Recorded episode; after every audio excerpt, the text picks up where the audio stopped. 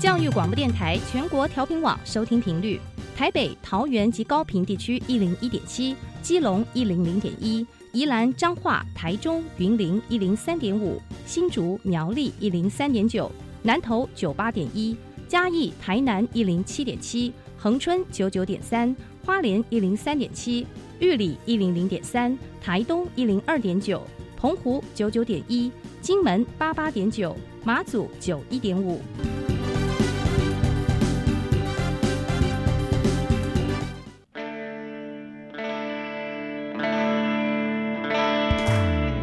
时时有惊喜，生活处处是学习。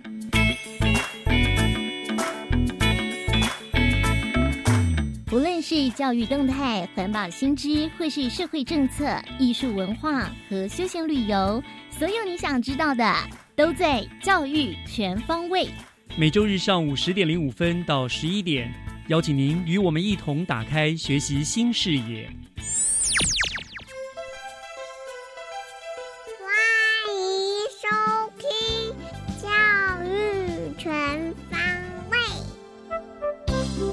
早安，各位亲爱的听众朋友们，欢迎收听十月二十七号的《教育全方位》，我是岳志忠。嗯，最近在我家附近的街道上面呢，满满的台湾栾树都开花了，那艳红艳红的花簇簇绽放着，美丽极了。那每一次看到栾树开花呢，我就忍不住轻叹一声：啊，秋天真的到了。那不知道听众朋友们，您是依据什么来感受季节的转换呢？是跟我一样看植物的开谢，还是有什么特别的变化呢？我很喜欢秋天，喜欢它清清爽爽，喜欢它凉风徐徐。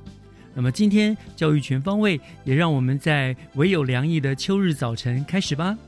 首先，请听学习加油站。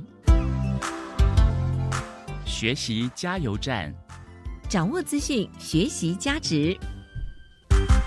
在十月二十一号那一天，我们新北市政府呢举办了一场记者会，在那场记者会上，开始了新北市政府教育局和台大升学辅导种子计划的一个合作的关系。而这个升学辅导种子计划呢，是由一群台大的同学他们自动自发发起的一个非常有意义的活动哦。那今天的学习加油站呢，我就特别邀请了这个计划目前的总召集人台大电机研究所的陈君燕同学呢，来跟大家介绍一下这是一个什么样的计划。君燕，你在我们的节目的现场了，君燕你好，主持人好，各位观众朋友大家好，好，跟大家介自我介绍一下吧。大家好，我是现在就读台大电机所硕一。然后也是这届台大升学辅导种子计划的总召集人陈君燕。好，我想一开始先请君燕跟听众朋友们介绍一下，解释一下哈，什么叫做升学辅导种子计划？那为什么会你们会想到要有你呃制定这样子一个计划的缘由？好，那如果要简单了解我们这个计划的话，就可以想成有点像是把外面大考前，就是补习班大考前的考前冲刺班那种可能要几千几万元的考前冲刺班。搬到学校里面，但是是免费提供给一些经济上比较弱势的高三生。嗯，对。那我们为什么要筹备这样的计划呢？是因为其实我或我身边大多数的台大生在求学这条路上，其实都算蛮顺遂的。那我们也拥有许多资源去追求自己喜欢的事物。是，只是我们渐渐的发现到，其实这个世界上有些人其实并没有像我们这样的幸运。嗯嗯，也就是教育之间其实是有落差的。那我们就有在思考，要怎么样透过学生的力量去回馈这个社会，去帮助那些需要帮助的人，进而去弭平一些教育落差的现象。嗯，是。所以说，你说用补习班来比喻，可是就关键它就在于。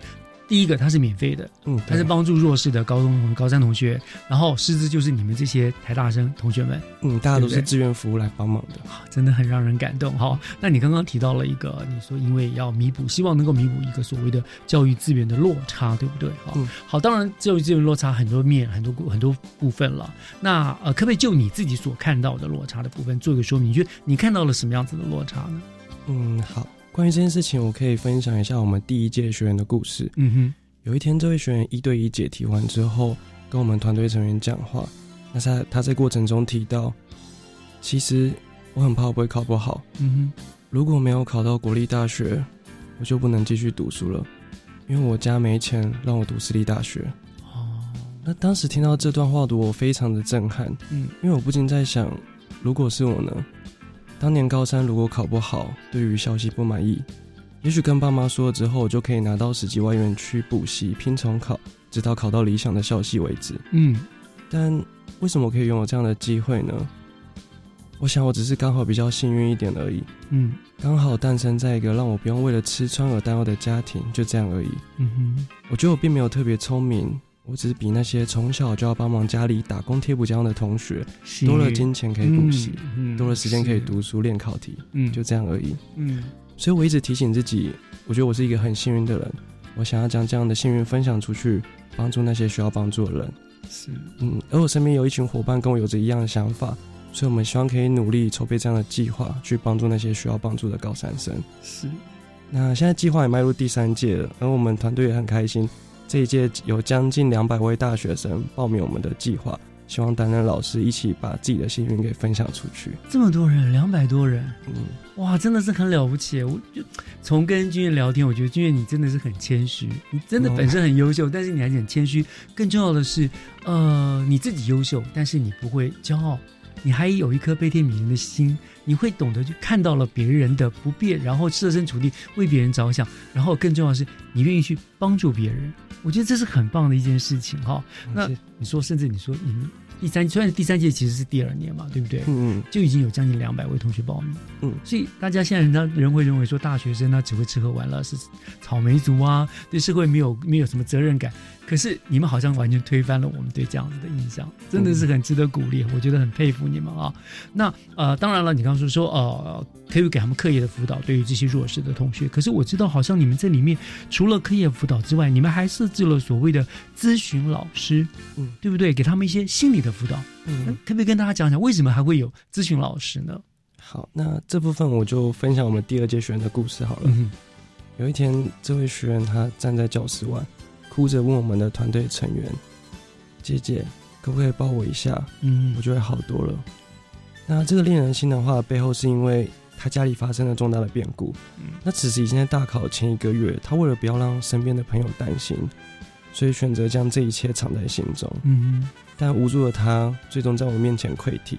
嗯这也是为什么种子计划需要继续存在，以及为什么要设立咨询老师。因为我们希望能够伸手陪伴这些辛苦的孩子，嗯透过将这样的温暖带给他们，让他们可以有勇气、有信心，继续面对接下来大考的挑战。嗯，真的很棒。而且大家都知道，面临这些大考，心情的稳定是很重很重要的嘛，嗯对不对？所以有有这样的老师给予他们稳定心情，真的是很棒。你们设想的很周到，真的很贴心哈，这样子。所以呃，另外呢啊、你们好像会安排依据大考的时间去调整他们的作息的时间啦，等等很多很多的细节。我想是不是利用这个机会，你就干脆具体的跟我们讲一下好了。你们在整个这个演习计划，好把学孩子们找来，同学们找来找之后，他们呃会给他们多少天的这个辅导，然后怎么个进行，每天都会做哪些事情呢？跟我们做个具体的说明好不好？嗯，好。我们的计划总共有十九天，从今年的十一月二十三号开始，连续七周的周末，嗯，再加上明年一月十一到一月十五，共五天，所以总共哦就是考试前的冲刺五天这样啊。所以总共是十四加五是十九天。嗯那在这十九天当中，我们都会安排一个让学员可以从早到晚安心自习的环境。嗯而我们的上下课时间其实是按照大考的时辰去做安排的。嗯我嗯们是希望可以让学员提早适应大考作息。嗯那之所以这样安排呢，举个例来说，学测早上那一科考完是十一点，那下一科是十二点五十，而平常大多数高中在中午一点的时候都还在午休，啊，所以如果适应了这样的作息的话，到时候十二点五十那科考试的时候，可能就比较容易昏昏沉沉，哦，可能还在昏睡中，对，还在昏睡中，那就可能就影响到大考的表现。是所以，我们之所以这样安排，就是可以让他们提早适应大考的作息，希望让他们可以稳定在考场上发挥自己的嗯实力。嗯，嗯所以哦，的确这样子真的是很棒。我就说你们真的面面顾到，毕竟你们是过来人了，对不对？嗯比较能够让他们设计比较贴心的这样子。好，那、还有除了就是这边这边有特别设计过的自习时间之外，我们还会提供解题、咨询跟总复习课程的服务。嗯，那解题就是一对一解决学科上的问题，嗯而咨询就是刚刚有提到的心理辅导心理辅。导，那总复习课程是我们安排老师上台教学，帮学生复习，在考前复习重要的观念。呃，哇，真的很棒，就是面面顾到了的这样子好。那您参加这个已经也就是说去年就开始参加这个活动了嘛，对不对？好，接下来我想是说，呃，在整个这个执行这个计划当中，呃，有没有让你觉得印象最深刻的事情？嗯，有，就是我今年担任台大行政书院的队服，嗯，然后在教室的时候就有看到一位同学很面熟，嗯好像在哪边看过，但我想不太起来。那后来去问他们队的队服他的名字之后，才发现，因为他是我们第二届计划的学员。啊，嗯，那后来我知道那位学员其实想要回来担任我们的团队老师，嗯因为他觉得在这个计划中受到很多帮助，他也想要回来回馈这个计划，帮助需要帮助的学弟妹。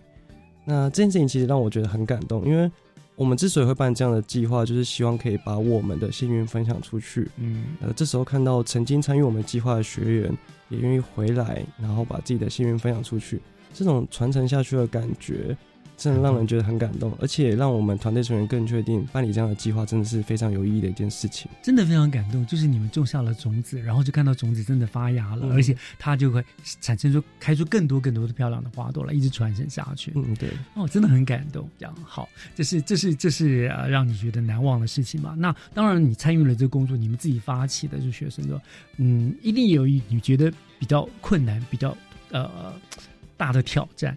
你觉得嗯。哪些是对你们来说是比较困难、比较挑战的事情呢？嗯、比较困难的挑战有两件事情。嗯，嗯，第一个是因为我们高我们的年龄层跟高中生比较不一样，是。所以这个计划很难让他们知道，很难让他们知道有这个资讯。哦，对就是老师有了，但是没有学生，不知道怎么去嗯找学生来。对对对，嗯所以我们在招募学员这部分就是蛮困难的一些事情。嗯，只是很幸运的是，这一次可以和新北市政府教育局合作，嗯，他们愿意协助我们宣传这个计划，让更多新北学生可以知道这个资讯，甚至参与我们的计划。是是，甚至各校可以主动的提供，帮你报名说，我们有学生需要，对不对？嗯对对对就送到你们那里去了。对，那嗯这样也可以让我们就是达到我们原本最初的想望，就是帮助嗯去弭到平这个教育之间落差的现象。是是是，很棒。嗯对，好，这是最大的困难，但现在可以解决了嘛？对不对？那嗯另外一个呢？你觉得困呃，难？另外一个是因为我们其实是学生发起的，嗯，那我们并没有，我们办这个计划并没有固定的经济来源，是，所以我们必须得四处去找赞助或者比赛，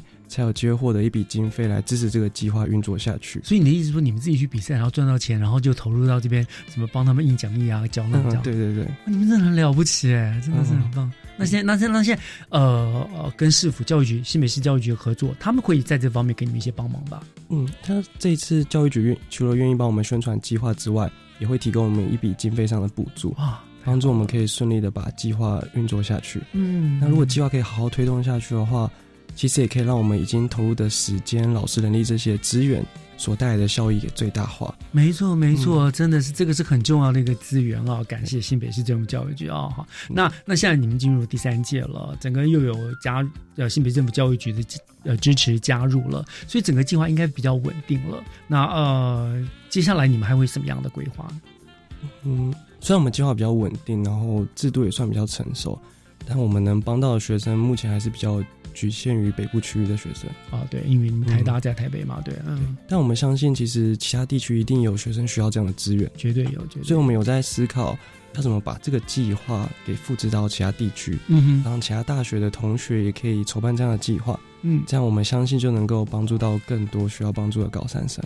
哇，真的是很棒，对对对，我想，呃，希望能够有抛砖引玉的效果，对不对？让更多人学习你们这样子，让帮助到更多的那个弱势的同学了。那我想对跟大家讲一下吧，呃，怎么报名？然后新北市是不是有提供足够的名额呢？这样子就我们报名是在可以直接 FB 粉丝专业搜寻台大升学辅导种子计划，哦就会看到我们的粉丝专业，然后上面也有报名的资讯。嗯我们的报名方式就直接填写 Google 表单。嗯哼，那新北市这一次跟新北市教育局合作，所以我们会提供六十位名额保障。OK，先优先有六十位新北市的，那其他的呃北部地区的其他同学愿意的话，也是可以来报名，对嗯，不大家都？可以报名。就是上你们的呃脸书台大升学辅导种子计划的粉丝专业，对就可以去进去报名了。对，你们有没有报名的上限？我们预计收的学员是一百二十位，一百二十位。OK，好，其实可以帮助到不少的人了。那如果我的听众朋友你有中南部的同学，这次虽然没有办法，但是我们也希望这个计划能够继续延续下去。就像你刚刚所说的，到时候推广到呃有更多的学校的同学出来效法，然后让台湾各地遍地开花，到处都有这样子的一个辅导计划，可以帮助所有乡镇市需要帮助的弱势的同学，对不对？然后我们计划是报名到十一月八号。十一月八号，所以大家要把握住这个报名的时间了，对不对？好，我想真的非常感谢呃君燕跟我们今天做的分享啊，我真的忍不住要再次给你们一个热烈的掌声鼓励一下啊！你真的是在做一件非常非常有意义的事情哦，也那我也真的希望像你所说的，呃，能够发挥这个抛砖引玉的一个效果，让全台湾呃更多大学生都能够复制你们的计划，然后能够让各地的弱势的同学都能够得到一个呃适当。最最好的一个协助，嗯，好，谢谢，好，非常谢谢你今天接受我们的访问，谢谢你哦，好，谢谢，谢谢。接下来请听《娃娃看天下》，听小朋友分享校园里的事，欢迎收听《娃娃看天下》。各位听众，大家好，欢迎收听《娃娃看天下》，我是新北市新庄国小蔡云恩。我是林妍芳，云恩，今天的聚会你怎么又迟到了？拍谁啦？今天是因为那个你又看见飞碟了。你每次迟到都找借口，我才不信呢。没有，这次是真的啦。刚刚我在来的路上看见一只瘦巴巴的流浪狗，我觉得它好可怜，于是就买一个罐头给它吃，所以才迟到的嘛。请你相信我，please。好吧，这次勉强原谅你。不过话说回来，你好像很喜欢小动物呢。对呀，因为毛小孩都有着毛茸茸的身体，还那天真无邪的表情，看了好疗愈哦。哪有？每次有小狗看到我，都会露出白森森的牙齿，张开血盆大口，还对着我凶狠的汪汪叫。我都好害怕，他们会冲上来咬我呢。怎么可能？哎，一定是你长得特别惹狗厌。小狗明明就是人类最忠实的朋友，有着水汪汪的大眼睛，还会对着人不停的摇尾巴，明明就可爱的不得了啊！的确，很多人家里饲养的小狗都长得很漂亮，十分惹人怜爱。不少大人小孩都很宠爱毛小孩。可能是我没有养过狗，又被流浪狗吓过好几次，所以才特别怕狗吧？哎，你知道我们的好同学千佩吗？他也没有养过狗，不过啊，他却好爱好爱小狗狗呢。我们一起来听听他怎么说吧。因为我觉得小狗很可爱，而且看到它们都觉得很疗愈。我们家附近有一家面店，里面有一只柴犬，它是母的。然后每一次我们去，老板都会给我们肉，让我们喂它。因为那只狗很喜欢食物，如果我们喂它的时候叫它转圈、握手、坐着或趴着，它都会听，很可爱。哇，真好！前配有一只聪明可爱的柴犬，可以陪它一起玩。有只小狗当朋友，一定能为生活增添许多乐趣。我记得云竹也是哦。对对对，云竹的阿姨养了一只米克斯大黄狗，叫做妹妹。她也常常跟我们说起她和妹妹一起玩的趣事哦。我们也来听听云竹的分享吧。嗯，妹妹她很可爱。我们去看她的时候啊，她都会很兴奋跳到我们身上。然后我们都说她觉得自己不是狗，是一只兔子。其实我觉得妹妹她是很需要主人的，应该狗狗都是这样吧。因为表哥他是大学生住校，而阿姨又常常出去玩，他就会一个人在家。然后我们就会去看它，我们发现它都不吃饭耶，就只有我们去看的时候才会吃。它妹妹真的很需要主人陪伴。唉，要是我刚刚在路上遇到的那只流浪狗，也能拥有一个爱它的主人，好好的照顾它，它就不会在街头挨饿受苦了。是啊，毛小孩需要得到主人的呵护。才能拥有令人类都羡慕的好狗命。我记得老师曾经带我们去参观过流浪动物之家，里面有好多小狗小猫都被关在笼子里，等待有人能认养它们，给它们一个温暖的家。我知道谢香婷老师曾经到公立动物之家做过志工服务，全台湾各地的相关单位都有在招募动物保护志工，也需要大家踊跃捐款，帮助流浪动物的安置与救援。让我们一起来听听谢香婷老师到动物之家担任志工的经验分享吧。我曾经到五谷的公立动物之家做过服务。那里的工作人员呢，让我们挑几只就是比较平易近人的狗狗，让我们可以带到园区附近外围去散步。那其实那些狗狗看到我们呢，是非常的兴奋，情绪很激动，会吼叫，甚至会抓笼子，好像要吸引我们的注意，好让我们可以带它们出去。带了狗狗散步一阵子之后，要回到笼子，其实狗狗呢会出现一些比较抗拒的行为。譬如说，像屁股就坐粘在地板啊，那你必须要半强迫的拉，才有办办法把它们带回笼子里。其实做完服务，好像会觉得自己有为狗狗做了一点什么，可是其实更多更多的部分，感觉是不忍心的那种感觉。嗯，我非常能够体会那种不忍心的感觉，因为对于毛小孩而言，主人就是他们的全世界。他的一生都奉献给主人，所以失去主人的狗狗一定会活着非常痛苦。既然养宠物能带给人们快乐与幸福，但是为什么有动物会流浪街头呢？嗯，也许是因为有些饲主在养宠物之前，没有思考清楚是否能够承担照顾宠物一辈子的这个重责大任。饲主不应该随便弃养宠物。养宠物就要爱它们一辈子哦。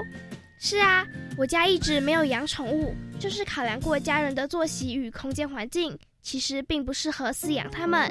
养小动物之前一定要考虑清楚，才能带给它们幸福的生活。对呀，饲养宠物是一辈子的承诺，包括主人在内，必须有时间照顾与陪伴它们，像是每天清理排泄物。带它们出去散步，饲主还必须有足够的经济基础，能够购买饲料与宠物用品，负担宠物打预防针、生病时的医疗费用。此外，还要得到家人的同意与支持，才可以饲养哦。毛小孩是人类最亲密的好伙伴，主人应该要给他们一个温暖的家，并且拥有责任感与耐心，好好照顾他们。就像爸爸妈妈对待孩子们一样。哎，我有一个好主意。等一下聚会结束，我带你去找刚刚来的路上我遇到的那只流浪狗，我们一起帮它找个合适的好主人吧。这真是个好主意。我们先带它到动物医院检查，帮浪浪找个家。Let's go！希望大家能够以领养代替购买，以绝育代替扑杀。一起营造友善动物的生活环境。感谢您收听《娃娃看天下》，我是新北市新中国小蔡云恩，我是林延芳，我们下次空中再会。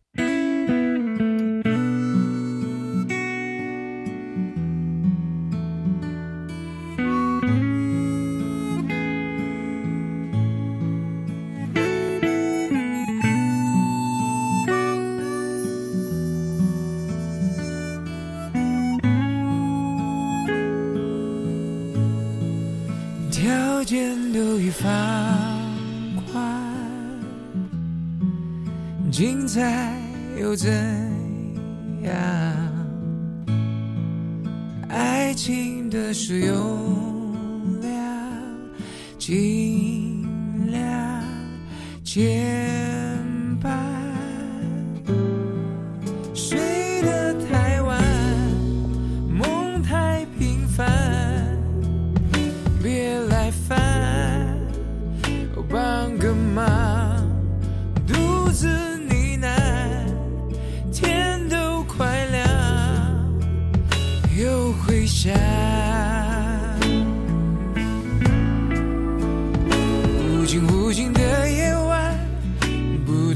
小酒馆，没有人急着回家。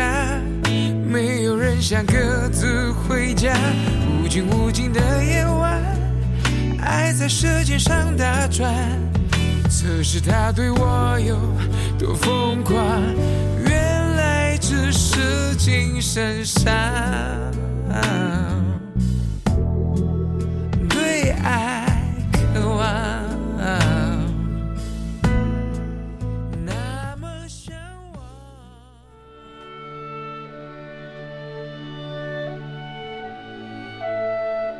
很多人呢都说电影是个梦工厂。对已经看电影看了半世纪的我而言呢，我非常认同这句话。各位朋友，我是蓝祖卫，我主持的是教育电台，每个星期一到星期四晚上十点到十一点的蓝色电影院。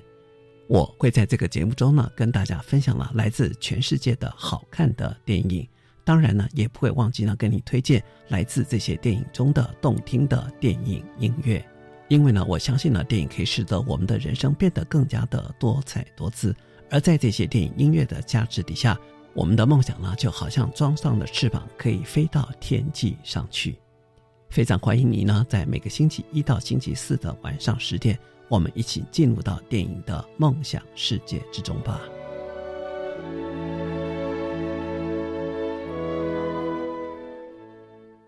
姐姐，我们老师说要多吃含纤维的食物。你在外面吃饭要注意有没有纤维哦。啊，为什么要吃纤维食物？因为纤维除了可增加饱足感，作为体重控制好帮手之外，也可以帮助排便，作为肠道的清洁工，降低罹患肠道疾病和慢性病的风险。好好好，我会记住老妹的叮咛。我去宿舍喽。以上广告是由教育部提供。合唱无设限，我们是台北室内合唱团。您现在收听的是教育广播电台。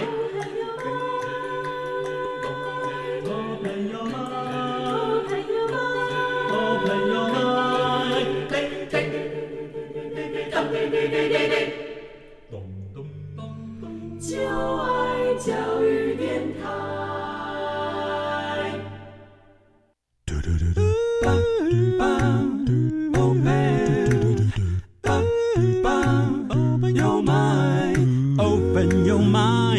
就爱教育电台。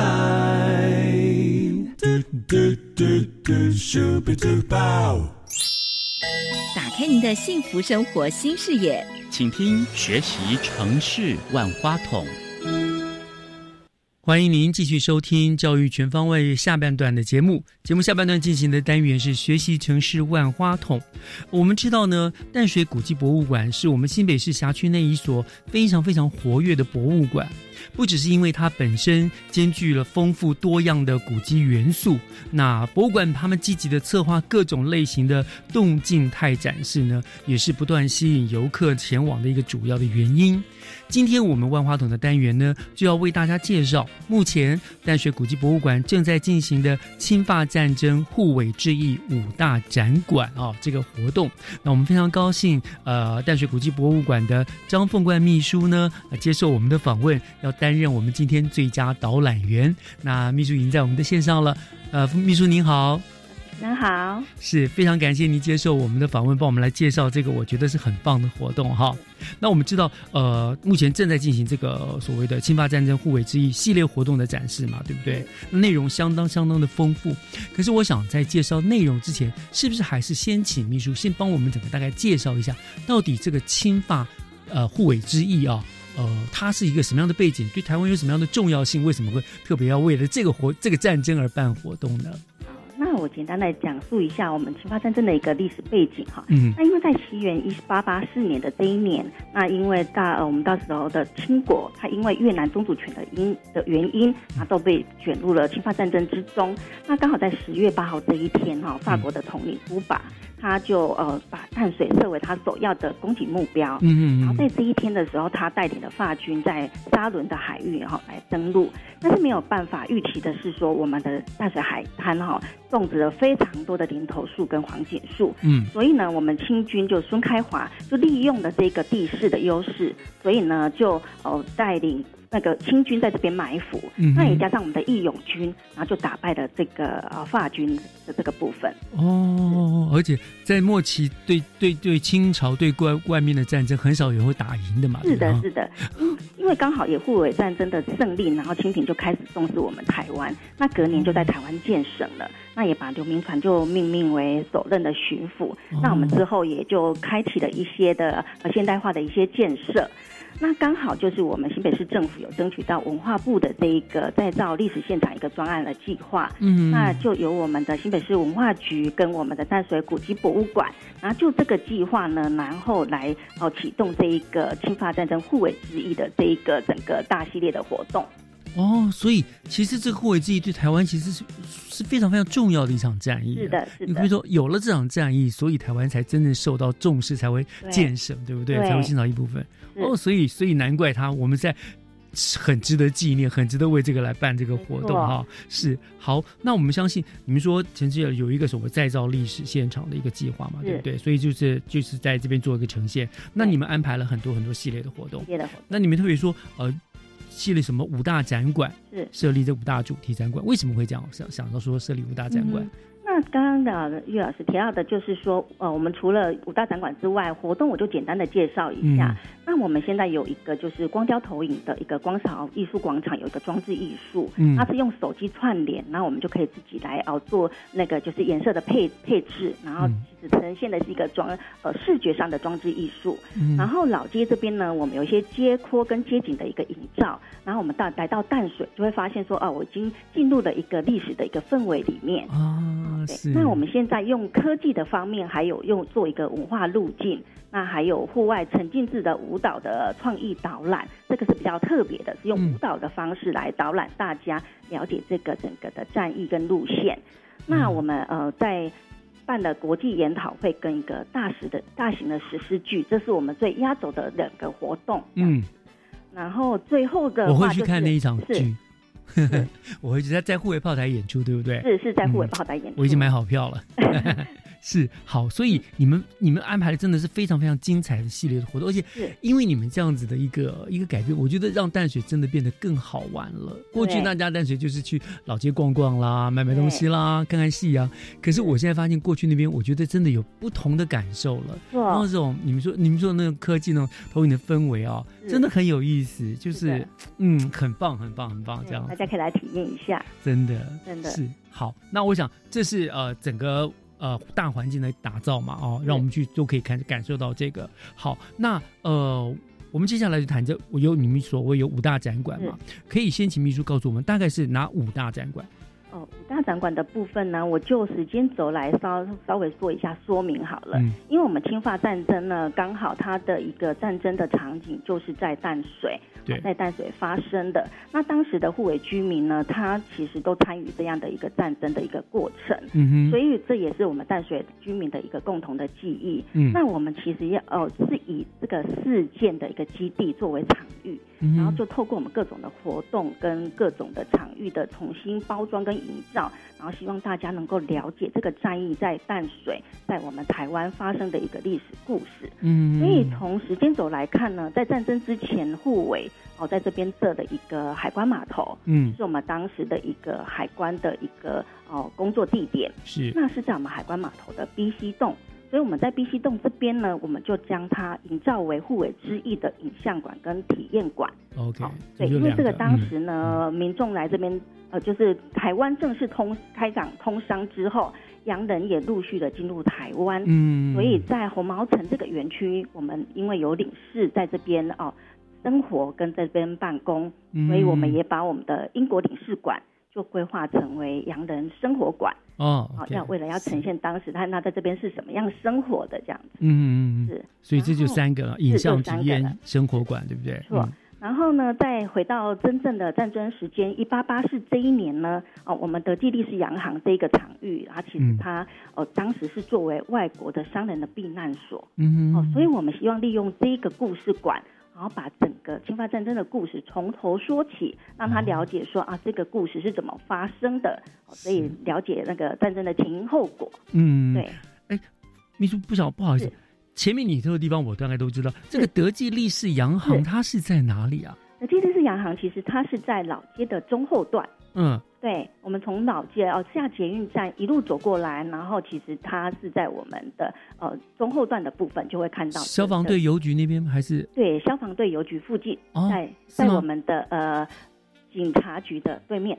哦，是的，OK，好，下次我要特别注意一下，因为是。倒是好像这个我比较少少少去碰到过这个是。OK，好，在那个地方警察局的对面啊。对，好警察局的，它是故事馆，那还有一个馆，哦，最后一个馆是我们的军史馆。这个护卫炮台是我刚刚之前前面就有说过，这是我们战争之后才哦在台湾设置的十大的新式炮台之一，就是叫做护我们这其中一个是护卫炮台。嗯哼好、这个当时是呃巡抚刘铭传哈、在一八八九年的时候嗯好、来开始设立的。嗯好、所以这个里面的介绍大概就是以我们军事武器，然后来做一个营造。嗯，嗯，所以就有五大展馆，对不对？所以其实他们相隔的距离也都不远，就是你你一趟可能一天你可以就走完这五大展馆，对不对？对，其实嗯从淡水老街走下来，然后我们一路慢慢的欣赏，然后顺便感受一下我们的历史氛围跟我们呃淡水的一个风景。好，那既然呢要请大家去玩哈，那我们今天今天秘书就要充当我们最呃称职的导览了哈，就帮我们一一一一带我们去每一个。馆去参去参观，去去导览哪每一个馆的特色，好不好？好。首先呢，我们就说先到了最早的就是呃故事馆，故事馆嘛，对不对？就是是在海关码头嘛，对不对？好，海关码头第一个呢就是故事馆，呃对，故事馆是刚刚我们讲的的基地是洋行前栋。嗯第一个场景其实会先，因为我现在是从淡水老街呃捷运站那边开始。哦，往那边过来，所以是对对对。德利基是呃德基利是洋行，基士洋行。对，是第一个点。OK，好好，那这个是所谓的故事馆，对不对？好，来，那把它设置一个大故事馆，是因为是说这边哈刚好是一个先导的一个资讯站。嗯。哦，当时我们呃如果来到淡水，我们第一个在这个地方就要知道说为什么战争怎么发生，嗯然后台湾怎么卷进去，嗯然后到最后的话，到底是怎么样打赢这场胜战的？嗯所以我们在展览之中用科技的部分做了两个互动的一个体验装置。啊，嗯哼第一个叫做兵棋推演，嗯啊，就是我们当时的法军跟清军的两个将军到底是怎么样布置这个战役的。然后我我们之后还有一个互为之役的攻防战对抗，嗯他们两个是用什么样的方式？然后我们用透过小游戏的方式去简单的介绍互为战役的重要细节。嗯对，让大大家透过游戏的方面，哦，比较容易清楚的了解那个战争的一个过程。嗯然后最后就到了建设台湾，建设台湾这件事情对台湾其实也是相当重要的。好，那我们是简述啊，清廷开始怎么样的积极去发展台湾跟建设台湾。那这个场景呢，就是刚刚我们讲的，它是面对在老街。那我们这个呃建筑比较特别的，它其实是一个历史的建纪念性的建筑，历史的建筑。嗯那所以呢，我们用老街的大片的明亮的窗，你从外面其实就可以看到我们里面的布置场景了，这是非常特别的。哦，所以很不一样。一般来说，我们去老街可能都是从建筑物内往外看淡水河的景色怎么样，这是倒过来，在老街上就可以看到，哎，这个有段大片透明的里面在展示，对不对？是的所以是吸引人进去的一个很好的方式，对不对？好，所以呢，故事馆我们就应该就列入为第一个参观的馆，对不对？因为因为其实是也是一，我觉得也是合逻辑有道理的啦，嗯对不对？因为你要先知道，你要知道这整个事件的背景是，它的故事的背景，然后然后接下来呢才会在那个陆陆续续的啦去参观说哦，接下来发生了什么事情，什么事情这样子，对不对？对对。OK，好，那这个就是第一个我们说的故事馆嘛，好，OK，好，那接下来呢是上一次我们在九月访问中，呃，对，古迹博物馆好像廖组长吧，就曾经介绍过那个之前最早开幕就是呃互为之夜的体验馆，对对对不对。对？那我想再请那个秘书给我们介绍一下，在这个体验馆里面，我们到底体验什么东西？体验馆其实像我们一般去展看展览，可能就是用视觉上直接去看而已。嗯那我们为什么要把它设定成体验馆？这就是其实以它的名字来看，就是非常的直接，就是希望大家体验看看，嗯但当时战争是怎么样的枪林弹雨的一个情境。哦对，这样感受之后，可能对战争更有感觉。那我们这个呃，简单介绍一下海关码头。那海关码头其实是一个古迹，嗯，那我们在古迹里面，然后能够看到这样的场景，其实这个展示也是很不容易的。是。那我们在里面会复刻缩小版的护卫战役的整个场景。嗯好，那希望大家到这边的时候，可以用情境式模拟跟一个沉浸式的体验。好，然后透过游戏的方式，让大家知道说啊，战争的片段到底是什么。那我们刚刚有提到呢，就是说我们的孙开华将军他运用了一些战术，嗯，让法军没有办法登陆。是，那他其中一个战术就叫做填石塞港大作战。是，而其实他就是用石头去填了港。让他们的船没有办法靠岸，嗯哼，这是第一个关卡。所以，所以去参观的人要体验，就是就是去搬石头。是的，当然这个石头是我们设特特别设计过的，不会砸到脚的石头。我 相信也是啦，不会累到民众，就是好玩这样子。是的，好。呃，秘书，我们聊到这个地方，当然是第一关嘛，对不对？是不是先填实呃塞港的大作战？那那你说还有其他，对不对？可是呢，我们先等一下，我们先呃听一段音乐，音乐回来呢，我们再继续带听众朋友继续玩下去，好不好？好啊。好，我们稍后回来哦。好。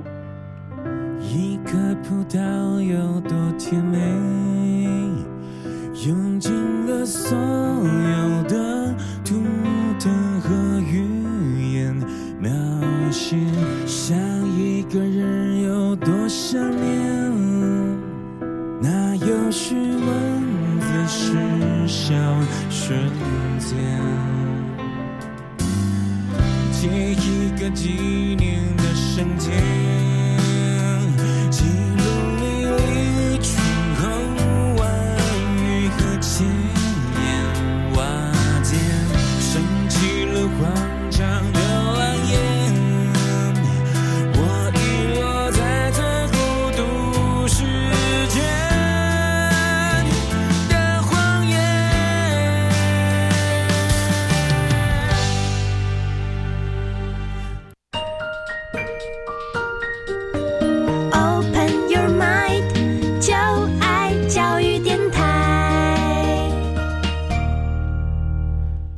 you my 就爱教育电台，欢迎继续回到教育全方位，我是岳志忠。今天我们学习城市万花筒的单元，为大家请到的来宾呢，是我们淡水古迹博物馆的张凤冠秘书啊，他为我们呢啊今天。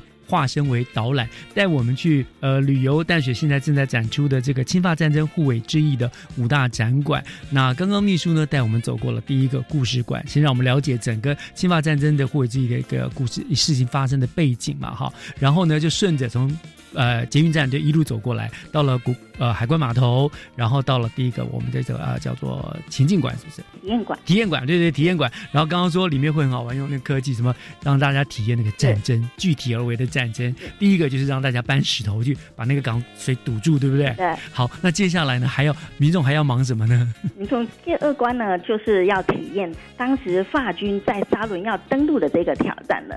因为我们沙伦海滩其实是不容易走的，它有很多的黄锦树跟林头树，嗯，那地上其实是泥。泥沼，那我们用设计用泥沼的的那个体验方式，民众走进去就是像陷入泥沼之一样，然后旁边会有一些高科技的镭射光的体验，让你。变成说抢滩其实是这么不容易的一个任务，这是第二个任务哦。所以让让让游客化身为那个士化法国士兵，对是的，看你怎么样来登陆，对，体验那个困难，这样对对 很有意思哈。是嗯，然后我们第三个体验呢，其实是一个水文互动的体验，因为我们海关码头刚好是在一个呃河岸边嘛，嗯，那我们在古迹里面也可以感受到说啊。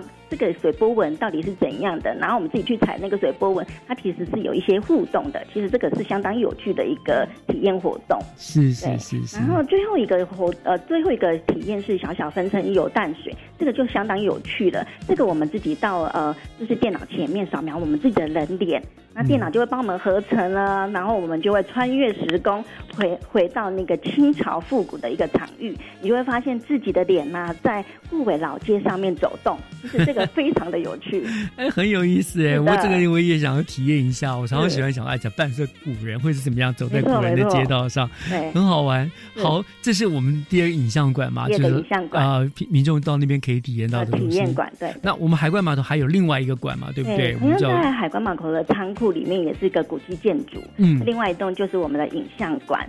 那影像馆的一个特色就会跟我们体验馆比较不相同喽。嗯它这个竟然是影像馆，就是如它的名字一样，是用一个影像的方式，然后让大家来了解这个整个侵犯战争的一个历史跟文化。嗯然后这个部分呢，我们用的方式呢，就会比较哦是用多媒体的方式来呈现。嗯那多媒体的方式来呈现，我们希望大家呃透过这一个一个层次的一个导览的的那个参观之后，能够了解整个呃架构。所以第一个是用架海漂洋的方式，嗯。那你走到这个场域，首先会感觉自己好像漂浮在海面上，嗯，好、这样子一个沉浸式的体验。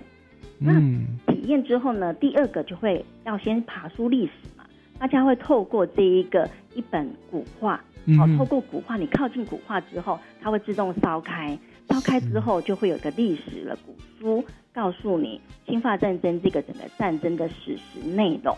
啊，对，是了解历史，对，嗯然后第三个场景呢，就是法国士兵的观点。啊嗯，法法国士兵其实他们当时有很多的小水手兵，他会用法国士兵的观点来讲述这个历史。当时他们进攻的时候，到底哦那个他的主官是怎么下指令的？嗯他们到底是怎么样执行这个战略的？是好、还会有一个船舵让大家去转动它，啊就会变成好像你自己是在开船的一个。是他怎么看到这个淡水的，这样子怎么进攻的，这样子，没错，没错，没错。好有意思哦。是，那嗯最后一个当然有法国兵的观观点，那我们就嗯回到我们台湾兵的观点了。嗯台湾兵的一个视角呢，就是会从淡水往外海去看，啊，看到外面有法国的船舰一一逼近，然后我们用三 D 立体的投影，让他感受到看到那个就是法国的军舰逼近的方式。啊！我们要怎么？哎呦，这蛮有那种紧张战争的氛围哦。是是是我们要怎么防守了？这样子。对对对对对对，所以这个影像馆大概我们的一个展览的内容就是会分这个四个一个场景来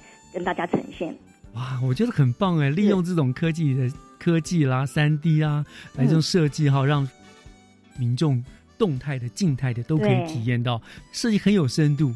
是的，我觉得用不同的角度认识互为之意啊，真的，我觉得蛮有趣。好，这个我一定要去体验一下，因为海关码头我常去，可是大概都在外面，我就欣赏啊，走一走，觉得那边环境很舒服。那我下次真的要去这这几个馆走一走，我也要体验一下。体验一下。好，那接下来呢，我们嗯就第四馆我们要过马路，对不对？到对面的对红毛城了，对不对你你说呃，您说这现在是叫做生洋人生活馆，以前它是英国领事馆的官邸嘛，对不对？其实它现在还是英，就是就是当时的英英国领事馆的官邸。嗯那因为英国领事他当时就是在这边生活的，嗯，那除了他居住在这里以外，他的办公室也是都在这个地方。是所以呢，其实当时在那个维多利亚时期的一些风格的东西，我们都还是把它保存着。嗯好，但是我们为了要让民众呢更清楚的知道说，当时呢在这个时间点，英国领事在这里是怎么生活的。嗯哼好，那所以我们就再重新再把它这个整个再重新整理过了。